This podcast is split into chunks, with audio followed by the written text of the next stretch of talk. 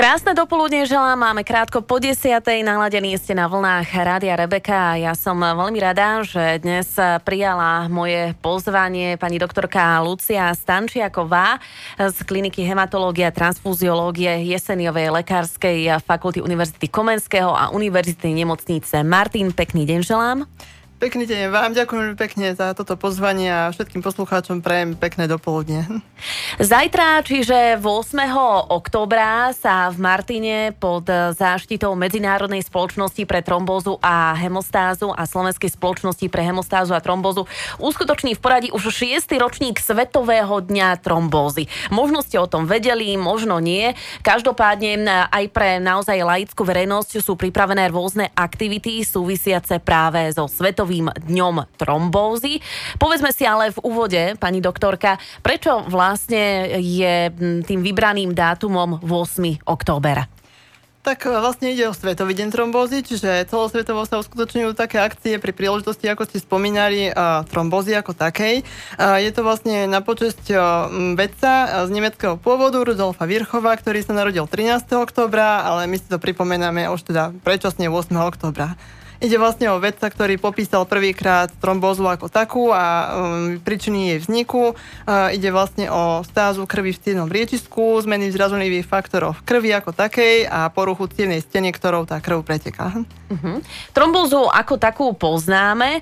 Um, aké dôsledky vlastne môže mať pre človeka, hlavne teda v prípade, pokiaľ ten náš stav neriešime a nevšímame si tie prejavy, a možno aj s tým súvisieca otázka, prečo je vlastne dôležité o nej hovoriť.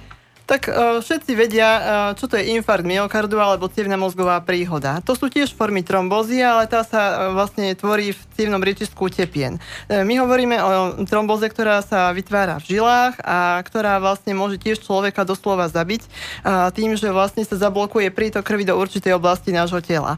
Uh, sa môže prejaviť v nohách, väčšinou je to asymetrické, čiže um, stane sa to asi tak, že začína zbolieť jedna noha, ktorá uh, bolí ostro, pichľavo až vrtavo, človek na ňu ťažko dostupí, e, ťažko sa mu teda chodí, e, vidí, že je opuchnutá, kože na nej je napnutá, červená, bolestivá, niekedy teplejšia ako tá druhá. E, niekedy sa tá cievna zrazenina zvykne aj uvoľniť z tejto cievy v nohe a tým pádom zaniesť krvným tokom do pľúc, čím spôsobí vlastne pľúcnú embóliu. To už je horší stav, vtedy vlastne človek naozaj nemôže dýchať, pretože sa nám zablokuje ako keby okysličenie celého tela tela môže mať bolesti na hrudníku, pocit nedostatku vzduchu, až teda kolapsové stavy a smrť v tom najhoršom prípade. Hm.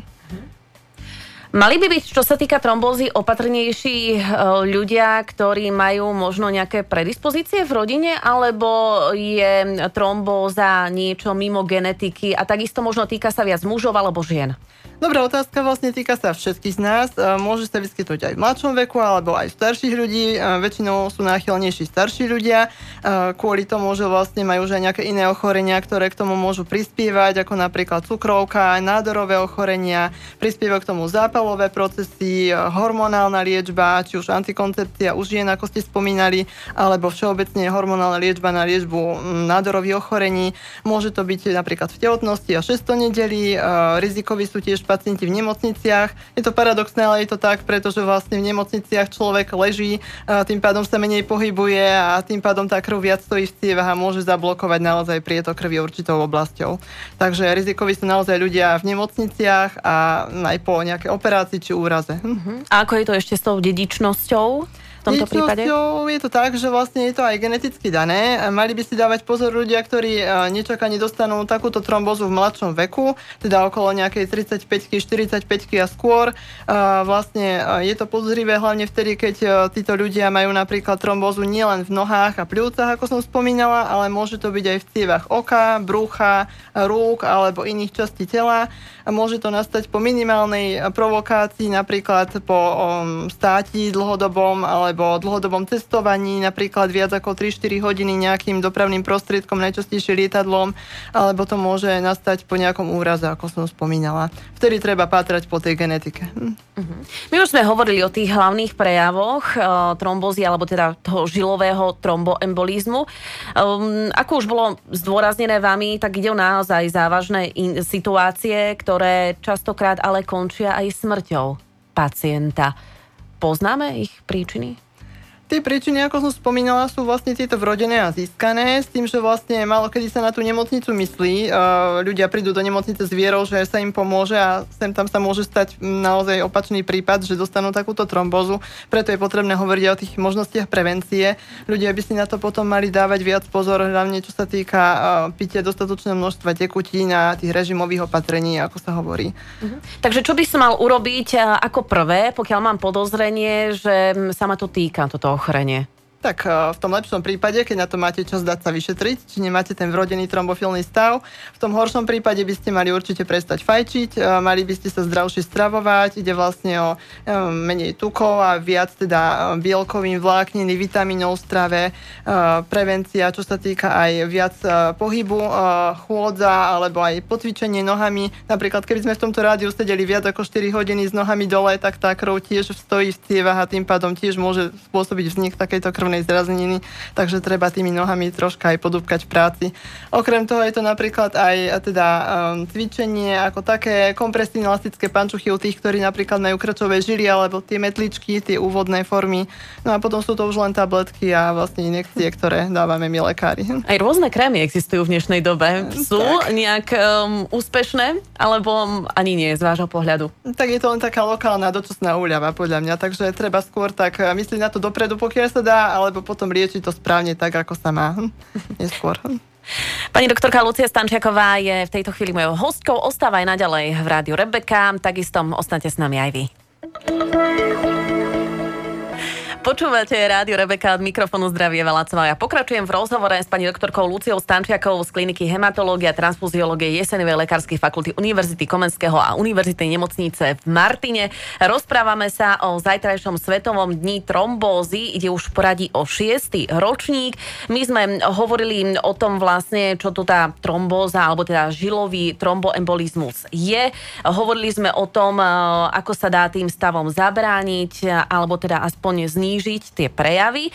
Mňa by možno zaujímalo, či vlastne je pani doktorka verejnosť ako taká informovaná o tejto problematike, ktorá je naozaj veľmi dôležitá. My sme vlastne aj spomínali, že častokrát sa žiaľ končí smrťou toto ochorenie, pokiaľ sa samozrejme nelieči. Áno, je bohužiaľ smutné, že každý pozná, ako som spomínala, infarkt alebo porážku. Málo kto však pomyslí, že tá tromboza môže vzniknúť aj v iných cievach ako týchto dôležitých, čo zásobujú srdce a mozog.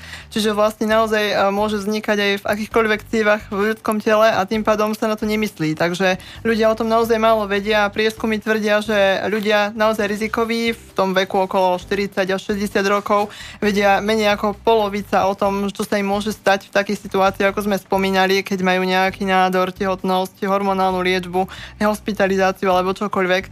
Takže a skutočne 60% tých trombóz štatisticky vzniká v nemocniciach. Takže to je naozaj také alarmujúce číslo.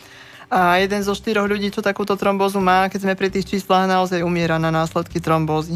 Takže je to naozaj dôležité o tom hovoriť. Uh-huh. Už zajtra si teda pripomenieme práve Svetový deň trombózy, v čom spočíva ten jeho možno globálny charakter, pretože v istom zmysle sa bude robiť naozaj tá osveta v krajinách po celom svete, ak sa nemýlim. Áno, no, mapa sveta ukazuje, že vlastne viac ako 100 krajín sa zapája s 2000 organizáciami celosvetovo, takže skutočne to má globálny dopad na všetkých ľudí a snažia sa vlastne všeobecne rozprávať o tej trombóze pre ľudí, aby sa o niečo najviac vedelo, aby sa na ňu myslelo, aby sa jej dokázalo včas zabrániť a včas liečiť, pokiaľ už u človeka vznikla. Rozprávajú sa rôzne príbehy pacientov, informujú sa médiami a vlastne diskutuje sa o nej všade, kde sa to dá. Uh-huh. Mne ešte napadá taká otázka súvisiaca možno s tou diagnostikou. Dnes už sa človek môže v rámci rôznych ochorení diagnostikovať prostredníctvom rôznych e, balíčkov, rôznych testov, ktoré si zakúpi jednoducho v lekárni a tak ďalej, alebo vyplní možno nejaký dotazník. Existuje možno aj takáto forma v prípade toho žilového tromboembolizmu, alebo je naozaj potrebné sa zveriť odborníkovi? Tak vlastne, ako som spomínala, niektoré tie prejavy sú naozaj viditeľné. Jedna noha viac ako druhá opuchnutá znamená asi niečo závažné a vlastne vidíme, že niečo sa deje, keďže tá druhá je v poriadku. Takže vlastne pokiaľ uh, by sme si snažili sa tú nohu napnúť a uh, zvážiť ten členok oproti tomu lítku, tak ak nás to tam bolí a nielen necítime len ťah tej šľachy, tak to znamená, že ide vlastne o nejaký prvý príznak toho, že niečo sa v tej nohe deje. A okrem toho vlastne existujú určité aplikácie a tabulky, kde sa dá vypočítať riziko takejto trombózy. Ale tabulky nám nepomôžu, musíme ísť ku lekárovi a tým pádom vlastne otestovať sa či už pomocou nejakého sona, ktorým sa vlastne dá zistiť príchodnosť týchto ciev, alebo krvnými testami a v krajnom prípade CT pľúc, či tam nedošlo ku tej embolizácii. Mm-hmm. Takže treba si naozaj všímať svoje telo, dbať na tú vizuálnu aj stránku samozrejme teda a na tie naše pocity, aké máme. Klinka hematológia a transfuziológie SNV Lekárskej fakulty Univerzity Komenského v Mar- Martine sa už druhý krát, ak sa nemýlim, podujala na realizáciu rozsiahlej kampane na Slovensku. Šiestýkrát. Šiestýkrát, pardon, šiestýkrát. Čo všetko majú možnosť občania využiť vlastne v rámci toho zajtrajšieho dňa? No my sme sa vlastne zapojili hneď od začiatku, ako vlastne nás oslovila táto medzinárodná spoločnosť pre hemostázu a trombózu, takže vlastne už po šiestýkrát sa uskutočňujú po celom meste akcie, ktoré znamenajú vlastne dbať na všetky aspekty ľudí, aby sa informovali o trombóze, ako sa len dá. Čiže vlastne informujeme ich pomocou informačných stánkov, informačných citylightov alebo nejakých tabúľ, ktoré informujú o celom programe, aký teda prebieha v meste. Keď som spomínala ten pohyb ako možnosť prevencie vzniku trombózy, trombózy, tak e, ľudia majú možnosť bežať proti trombóze, zároveň majú možnosť zdravo sa stravovať vo vybraných reštauráciách, majú možnosť si zacvičiť vo vybraných fitness centrách, takisto vlastne sú pripravené akcie pre starších ľudí, jednak poradenstvo, jednak také informačné akcie.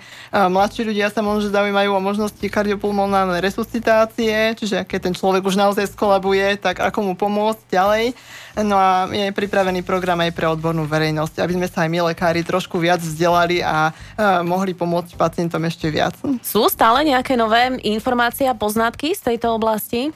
Tak stále sa vyvíjajú nové lieky, nové možnosti ich využitia, nové indikácie, čiže dôvody na ich použitie a nové komplikácie a zároveň mm, bezpečnosť. Teda musíme dbať na to, aby pomohli a neublížili, teda vlastne, aby rozpustili tú cienu zrazeninu a zároveň nespôsobili krvácanie.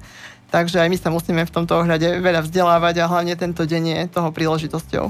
Takže milí poslucháči, ak chcete pokojne sa zapojiť do tých zajtrajších aktivít, je toho pripraveného pre vás naozaj veľmi veľa. Spomínali sme ten beh proti trombóze, takisto máte možnosť navštíviť e, reštaurácie, ktoré budú ponúkať zdravé menu, alebo si môžete zacvičiť vo vybraných fitness centrách a tak ďalej a tak ďalej. Takže naozaj e, široká ponuka. Ja ďakujem veľmi pekne pani doktorke Lucii Stankovičovej za to, že si našla čas a s pani Stančiakovej ja budem sa tešiť na ďalšie stretnutie. Nech vám tá konferencia dobre dopadne a nech naozaj tí pacienti dbajú o tú prevenciu, pretože to je určite to najdôležitejšie. Ďakujem pekne za slovo aj za možnosť rozprávať o takomto dôležitom ochorení, pretože môže sa týkať každého z nás a máme naň myslieť skôr, ako by sa malo liečiť. Takže ďakujem pekne za pozornosť a všetkým prajem pekný deň.